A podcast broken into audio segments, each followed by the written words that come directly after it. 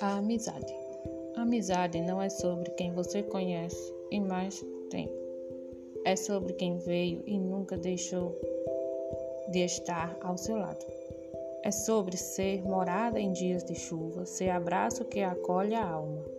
Amizade é um laço infinito entre o amor e a união, o companheirismo, a dedicação.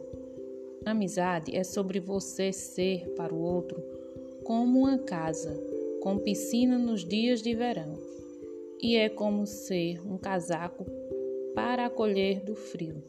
É como ser ajuda para tentar resolver todos os problemas. Ter um amigo é acalmar um coração.